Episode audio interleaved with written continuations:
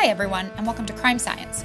In this podcast, we explore the science of crime and the practical application of this science for loss prevention and asset protection practitioners, as well as other professionals. We would like to thank Bosch for making this episode possible. Take advantage of the advanced video capabilities offered by Bosch to help reduce your shrink risk. Integrate video recordings with point of sale data for visual verification of transactions and exception reporting. Use video analytics for immediate notification of important AP related events and leverage analytics metadata for fast forensic searches for evidence and to improve merchandising and operations. Learn more about extending your video system beyond simple surveillance in zones 1 through 4 of LPRC's Zones of Influence by visiting Bosch online at boschsecurity.com. Welcome, everybody, to another episode of Crime Science Podcast. Today, our latest in their weekly update series, and I'm joined as uh, usual by our co-host Tony D'Onofrio and Tom Meehan, our producer Diego Rodriguez, and uh, we're going to talk just a little bit about what's going on around the world uh, that affects particularly retailing um, and those that are assigned to boost and protect it. And so, um, talking a little bit about as per normal. The last year and a half, we'll talk about the, the global pandemic a little bit and the idea that the uh, Delta virus, uh, excuse me, variant of the virus that came out of uh, or first discovered in India, and then now a Delta X uh, version of that. Both seem to be pretty prolific, readily uh, transmissible, uh, even more so than the normal and the earlier variants we saw. In fact, um, now reported in about 90 countries, and it's just a phenomenal, phenomenal spread. But again, most of these infections seem to be in the non-vaccinated or those that only had one dose uh, or early early after their first or second dose. So um, stay tuned on that. From what the research looks like this new lambda variant looks even more uh, concerning. Um, i saw data from uh, israel talking about that while they are heavily vaccinated um, those that were only had one um, didn't have the same protection but the two seem to be very efficacious. But you see this drop from getting having symptomatic disease from around uh, a 95% efficacy to around 65 in Israel. But the point is, very few people that are infected uh, exhibit symptoms it looks like in the data, or if they do, they're not serious. So, you know, that's again what the vaccine is designed to do is not necessarily reduce the probability of infection, uh, even though data show that it has and can do that. But again, to reduce the probability of symptoms and certainly serious disease or even uh, hospitalization or, or fatality. So that's what they're designed for. Um, uh, as my understanding is that uh, multiple vaccines do continue to work on. In the literature, I can see all types of different boosters uh, of different types, depending on where it goes and where we need to go to maintain protection. Um, I saw this morning that somewhere around worldwide now we've got about 3.3 billion people have been dosed with a vaccine, 3.3 billion humans dosed. Um, of that, roughly a billion that are fully vaccinated around the world with these vaccines. Um, the United States, we're looking at about 330 plus uh, million Americans have been dosed um, in some way, or doses out there, rather, uh, with 160 million Americans uh, fully vaccinated uh, there were some early suggestions that the J&J one dose might not have some of the efficacy against some of these variants, but uh, I was looking at studies yesterday that showed that in fact J&J seems to be holding up pretty robustly.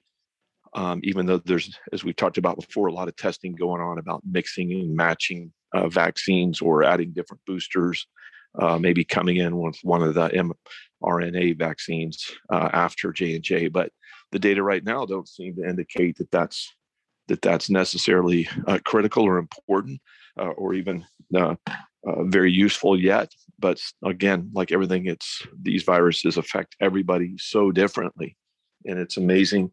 Um, they came out that saying uh, yesterday or this morning that uh, more than 99% of the people who died from COVID 19 in the month of June, last month now that we're in July, um, were uh, were not vaccinated. So we're seeing that's what's happening um, is that the that the non-vaccinated feel very comfortable because so many Americans, in this case Americans, are vaccinated.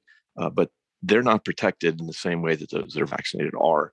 Um, and so that's where we're seeing most of the serious disease. And, it looks like almost all, if not all, fatalities. Just very 1% of the fatalities are vaccinated. Um, and bear in mind when you see these vaccinated um, uh, people that come down with serious disease, or even in the rare, rare case of a fatality, as we look through the data, it looks like those are what we expect in this case very vulnerable people, uh, either because of some disease or immune comprom- compromisation or or uh, age related. Um, and so that seems to be part of what's going on there, as one would expect. So, again, very, very effective, very efficacious protection from these um, these vaccines. Um, it looks like uh, the, the, Delta variant um, in one study in Israel that the Pfizer shot seemed to uh, almost um, halt the spread of the new of the new variant,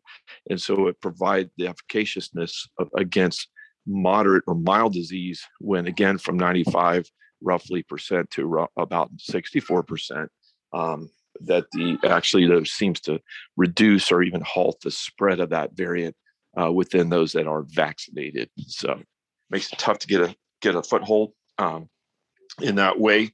Um, so what we'll talk about a little bit now is let's go through uh, there are roughly right now um, looking at new vaccine uh, types coming down. We've talked about each week. Um, uh, the preclinical still around now, uh, 80 in preclinical phases. Uh, the human clinical phases, phase one, two, or three. Uh, in phase one, 50 vaccine candidates. We've seen that grow 37. Uh, so some have moved into phase two clinical trials, and and we're in. we now have 30 two in phase three. One moved into uh, emergency use authorization. So we now have nine that are authorized uh, for emergency use. Um, and then there are eight additional around the world uh, uh outside the US, in this case, that are uh, fully authorized. Again, both Pfizer and Moderna. Uh, and my understanding coming up here, J&J look good for being fully authorized, authorized, particularly after we've seen you know, over a billion humans being vaccinated with these mRNA, uh, with very, very, very, very few any kind of serious blowback from that.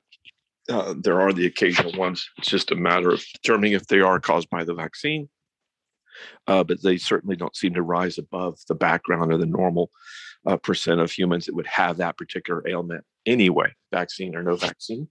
So amazing bit of science here, amazing bit of um, operation warp speed, making sure that we're able to produce, manufacture, and distribute these vaccines so rapidly.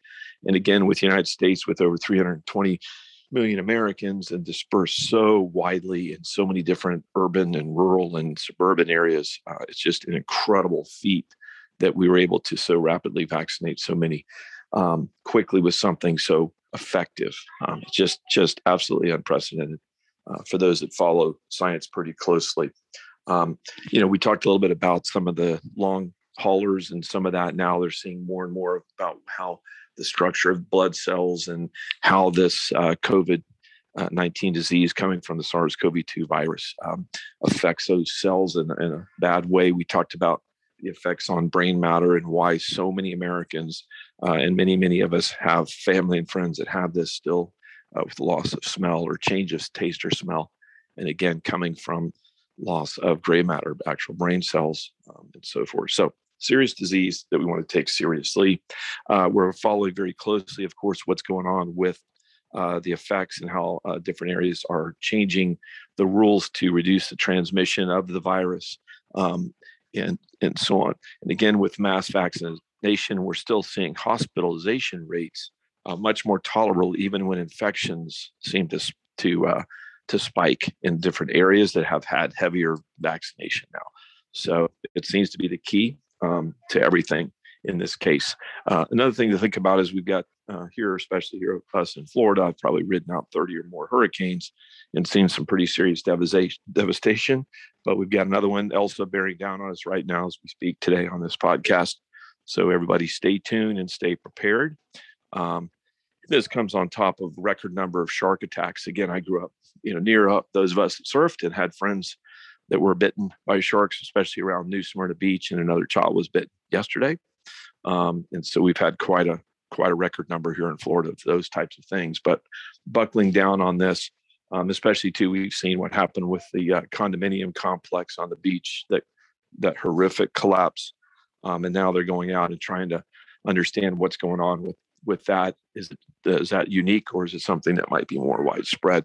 Um, moving into uh, what's going on at the LPRC, we're really really excited as we do the deep planning. Um, we've got Chad McIntosh coming in today into Gainesville to spend uh, a few days with us to go through the logistics, making sure that we iron everything out after uh, 16 of these impacts. We've got a pretty good routine down. We make sure we do everything top notch. We're, we're excited to have a full occupancy impact conference that uh, first week in October coming up here at the very beautiful University of Florida campus, uh, hosted in the Reitz to such a large crowd. Uh, we'd encourage everybody to get in here.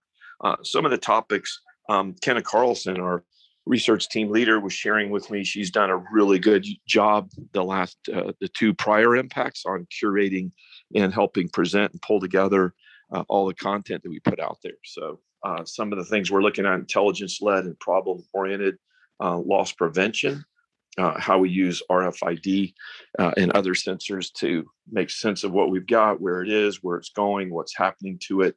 A big focus on RFID and organized retail crime.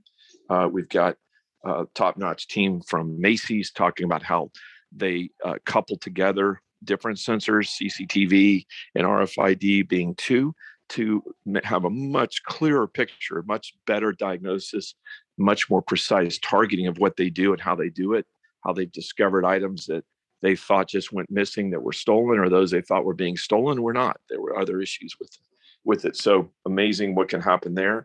Um, we're looking a lot at the role uh, of retail and community crime prevention uh, how to much better and more focused in a more focused way engage with law enforcement but partnerships partnerships and engagement in different community hotspots to help out that that area of the community those people in that area um, uh, for the betterment of the area, but for the betterment of the, the overall community and also reducing crime uh, and victimization from certain very select people in the, the, the community that we all know um, that we deal with. So a lot more going on there, talking about the science and working with Target Corporation uh, on how to do this, how to leverage a lot of science, a lot of research on community engagement, on collective efficacy, um, and what we're doing there about that. Um, a lot going on right now, of course, with curbside pickup, even though it's so widespread and people have been doing it for six months to a year and six months, some for much longer. Um, but so many of our retailer members out of the 68 chains we work with um, would like to get better and better, uh, more efficient, uh, make it a better customer experience. But at the same time, part of that customer or user experience is the safety of the customer from uh, car accidents, from robbery, the same for the employees. Um, some of the things that have been coming from that.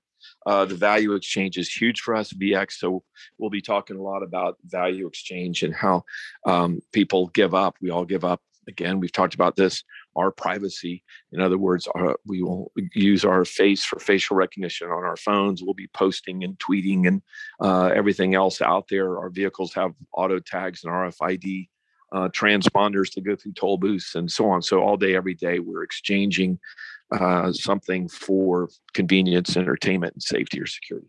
So we'll be doing a good dive. To be seeing an example of uh, a new technology that frees up customer-driven selection of products um, by giving up uh, their facial features. Um, or they don't have they don't have to opt into that. They can just uh, summon an employee. So um, how does that look in the real world, in addition to sort of the philosophical and uh, community things around that? Um, we've got some absolute experts coming in here on the response to the active shooter, active assailants, um, and how to a little, little better on preparation to prevent, preparation to more rapidly and effectively, and of course, safely respond and recover um, from these horrible events that are all too common. They seem to, to wax and wane, to spike and recede and then spike again. Um, so we're going to have some experts in here around that synergy and science. We're going to talk a lot about collaboration um, and how some retailers are using this evidence-based or science-based um, tactics to improve what they do, how they do it, the outcomes, most importantly, that they get out of that. Um, you'd be surprised, maybe, or not so much. Uh, some of the retailers that are reaching out saying, "All right, that's it." You know, instead of just doing stuff, we really want to get more focused uh, on what we do. We don't just want to share ideas with our counterparts or internally in the building. We would like to really uh, do a little more experimentation and get an idea of what really does work or work best. What's the, what are the best options there? Um, we're going to be looking also on the active shooter. We're doing more and more with, with uh, risk mapping. And I think uh, any LPRC members know that during our cluster calls throughout the pandemic and going forward, we map all demonstrations, those that turn um, turn risky, those that turn dangerous, and then things about the, those areas that had multiple overlapping uh, problems and so on. So using mapping allows us to get a little bit ahead of the problem and allow the, the retailers operating stores or other uh, parts of their ecosystem in those environments uh, to be more informed and have a better heads up. Um, we're going to have some people going in. We've been doing a lot deeper dives on organized retail crime, more dissecting the individuals, the groups, the way they move, shoot, and communicate, uh, how they operate. And there's so many great platforms now out there. So we'll see some case studies around uh, understanding, defining for more precise prevention and protection from organized retail criminals and crews and groups. Um, we'll be looking at out of stocks, um, some new research coming out around that. Uh, with Procter and Gamble, uh, nobody should have greater insight and greater opportunity than P&G and Kenna and the team have been working pretty closely with Galena and the P&G team. They've got so many great products that uh, are so readily stolen because of the size, the desirability, the availability to convert them to cash and so on. Uh, so we're excited about that. so just a little insight, a little look inside of that.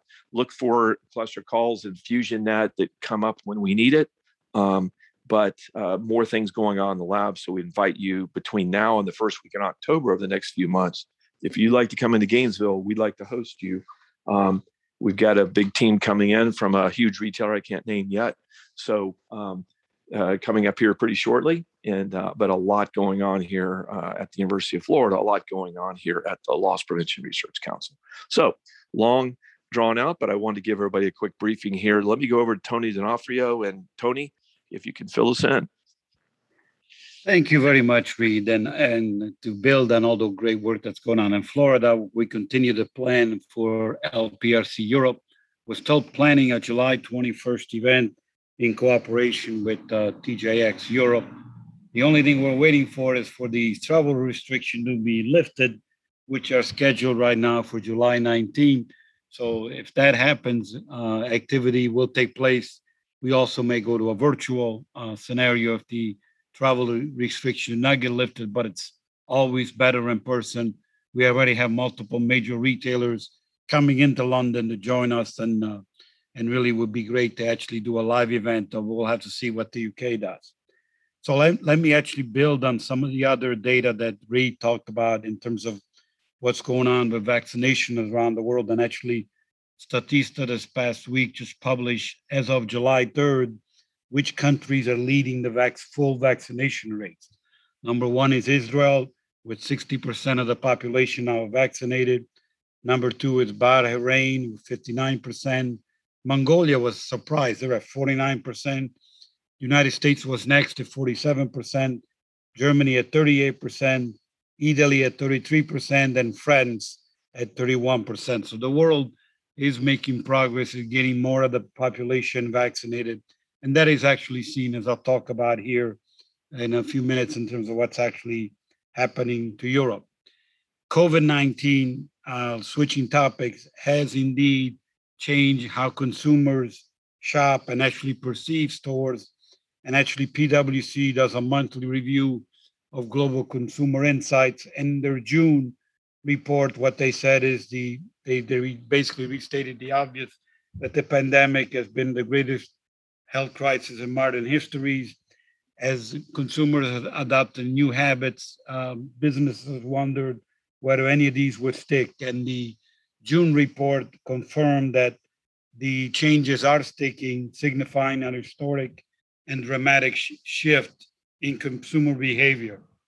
Consumers are now more digital, more health conscious, more eco friendly, more price sensitive, and are shopping more local. 56% of consumers are more price oriented, 54% are focused on saving, 51% are more digital, 50% are more eco friendly, 49% are more healthy, and 46% are more data conscious. And also interesting, 43% want to shop more local.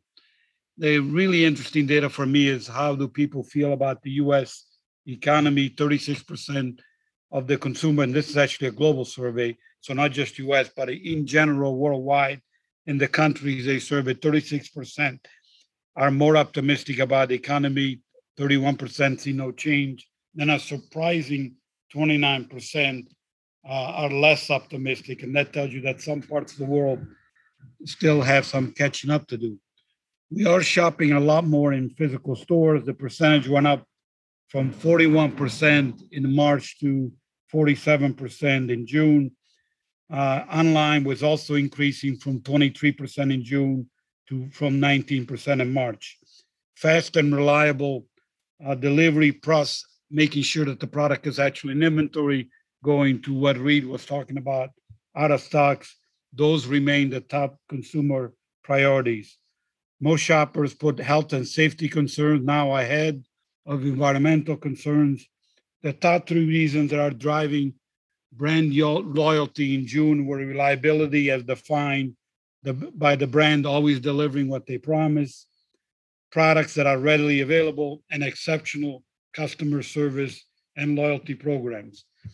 And the top three categories where global customers are planning to spend more in the next six months are grocery, 37%, takeaway food, 32%, and home entertainment, 30%.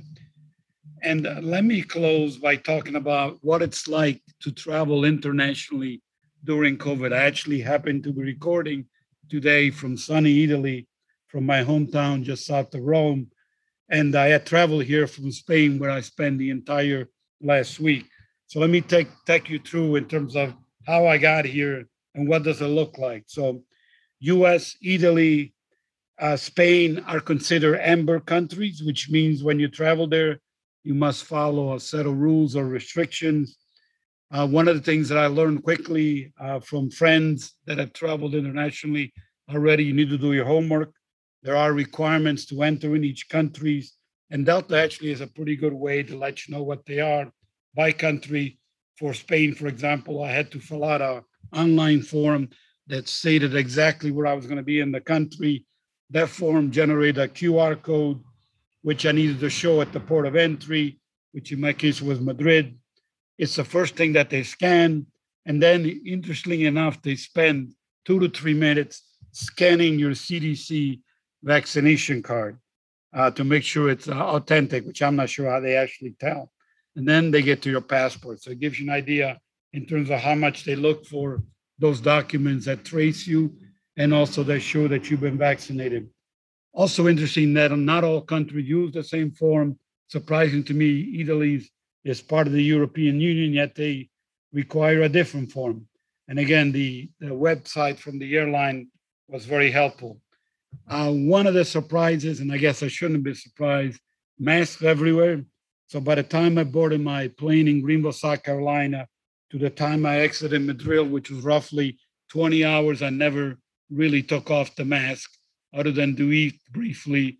And then if you keep it off too long, they remind you to put the mask back on. And that includes sleeping, that includes everything you can imagine. And on this side of the pond, because of the vaccination are not as high as, as uh, for example, other parts of the world that we just talked about, that that mask wearing actually expands to everything from offices to public transportation to hotels to taxis so you're wearing your mask a, a lot. So that was not one of the fun part um, of the international tra- travel. Now this is uh, the beginning of July. Uh, the rules will change, as I said. July 19, the UK will restate their rules. So it's very important if you're going to travel anywhere that you check what the rules are. The most strict country to get into Europe is the UK, and unfortunately, that's where we're launching, launching LPRC Europe. The current restrictions are for five to 10 day uh, quarantines as you enter the country. And we're, again, we're monitoring that because that would not work in terms of uh, getting there. So my big surprise was entering Italy this morning. Really, no checks, no vaccine card cards, reviews, no temperature. You just walk right through as if everything was back to normal. The only difference you're wearing a mask. So I guess, and Italy actually has, they go by colors here, they're white. So the whole country has gone to white, which means that outside you no longer need to wear masks and only indoors you will you be required to wear masks. So interesting traveling for the first time internationally. In short, what I would say, do your homework, check with the airline. Their website will give you uh, to return to the United States is not as simple as getting back on the plane. You need a negative COVID test, uh, 48 to 72 hours, depending on the country, which I'm in the process of scheduling because I'll be returning actually at the end of this week. So, not a fun process to travel internationally, but for me, my family's here and I have not been here in a year and a half. Good to get through it, but we still have a lot of work to do to make it easier. So, with that, let me turn over to Tom. Thanks, Tony. Uh, thank you, Read. So just a, a, a, kind of a repetitive theme is ransomware. So this weekend, uh, over the Fourth of July weekend, because we tape on Tuesdays and it's the sixth, there was a massive ransomware attack that uh, the the information is still be coming out. Uh, this is tied to. Uh, believed to be tied to because they claimed it a Russian group connected with the REvil group, which was the group that's probably best known for the JBS meat attack um, the White House is is taking kind of a, a, different approach here and being very active and vocal about this. The Russian government at this point has claimed that uh, there is no affiliation, uh, which could be true, but it's highly unlikely with this level of sophistication that the government isn't at least aware of it going on. But what's interesting about this attack is that the group is uh, asking for a $70 million ransomware, which is the largest ransomware, you know, kind of ransom that they've ever asked for at 70 million. And it's to basically make the unlock keys public versus going to each individual computer. They're claiming that it's affected about a million uh, computers throughout uh, individual computers throughout the US and North America um, they're not really being super specific here and because it's just just happened over the weekend more information will come through. So a million devices while that do- is a lot of devices just to put some context to it there's a i don't know 128 million households uh, as of 2020 in the united states and 75% of them have a personal computer in them.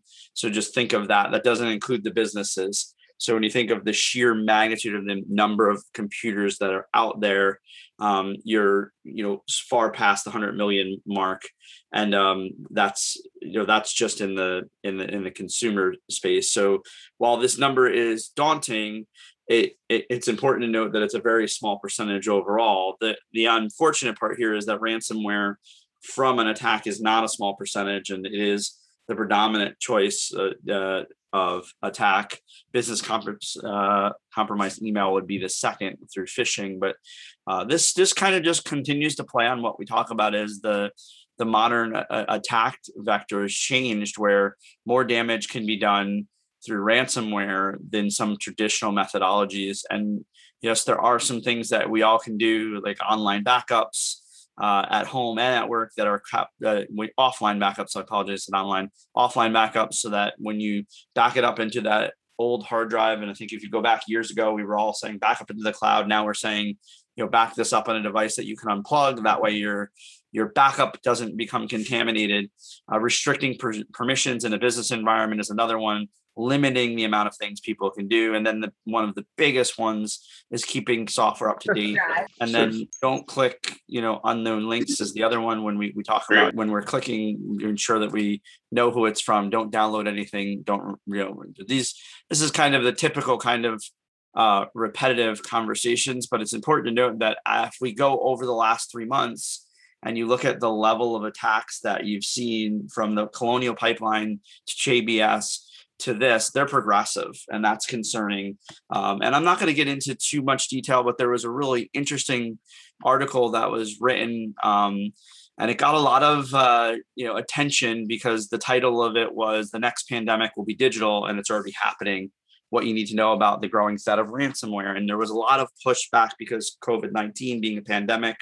But what the writer really highlights is the sheer magnitude of ransomware and the long term impacts uh, it will have on the economy and, and, some of the dangers that occur with it.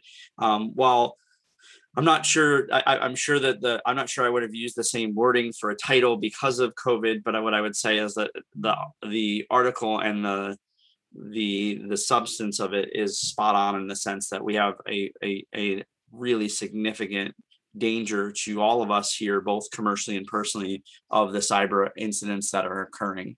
Switching gears uh, to an, another topic, and I'm only going to touch on a high high level just because I thought it was interesting, but um, it didn't really make as much news as I thought it would. But in Massachusetts, police arrested a group of heavily armed men um, during a traffic stop. Uh, they were a militant group over over just before the Fourth of July weekend, and there was a standoff on I ninety five. And for anybody that's ever driven anywhere on the East Coast, you would know what I ninety five is and this group was an anti um, law, not anti law enforcement, anti law and kind of uh, offshoot group. But it, it what really it highlighted is two things: is one, the news really didn't totally uh, talk about it as much as you thought they would, and then the suspects were scattered from all over um, New York uh, and and uh, New, New York. Really, there there was one outside New York, and they were traveling to Rhode Island to train. Um, and the interesting part about where they were from in New York is that they were from uh, different parts of the Bronx and Long Island. Uh, there was someone from Rhode Island, and really, um, the again, this is a kind of reminds us of the potential for civil unrest at any time. In addition to the FBI's warning of domestic terror, these are domestic terrorists in some in some fashion. While they weren't actually um, doing anything but driving on the highway, happened to get caught in a traffic spot stop. They were heavily armed. Um, they did not exchange, uh, you know, any type of violence with the police. They were talking to them about it. But this is a story that um, we'll continue to monitor. But interestingly enough, really did not get a lot of press. Um, and it wasn't kind of the typical the Boston Globe and ABC picked it up, but it wasn't hugely pushed out yet uh, you know, it not it, it, closed down an interstate for several hours. Uh, uh, you know, on a, one of the busiest travel weeks of the year via via car. So I thought that was really interesting. You know, thinking of something occurring on July second or, July third, um, and closing down a, a highway with militants, uh, you would think there'd be more about it. But we'll keep an eye on that and let everybody know. All right, back over to you, Read. All right, thank you so much, Tom. Thank you, Tony as always, great information. The the cyber threat's incredible. Uh, I think it is good news, as you said, that uh, the FBI has been um, ramping up over the last few years, uh, and now starting to try out some new tools here recently to to uh, help out those that are being hacked, set up traps um, for the hackers, and, and even go after the goods, follow the money, take away the rewards. Right? We call it benefit denial. So, thanks everybody for that. Um, again, I want to encourage everybody visit uh, lpresearch.org, check us out, uh, set a, a, trip here into Gainesville, or set it up, and we'll do a virtual tour. We've got all we use Matterport like they do in real estate.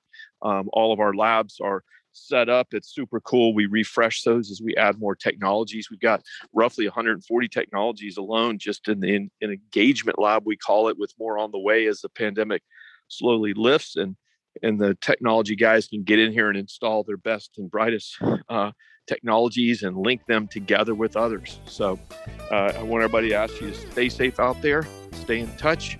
Um, and from Gainesville, signing off. Thank you. Thanks for listening to the Crime Science Podcast, presented by the Loss Prevention Research Council and sponsored by Bosch Security. If you enjoyed today's episode, you can find more crime science episodes and valuable information at lpresearch.org. The content provided in the Crime Science podcast is for informational purposes only and is not a substitute for legal, financial, or other advice. Views expressed by guests of the Crime Science podcast are those of the authors and do not reflect the opinions or positions of the Loss Prevention Research Council.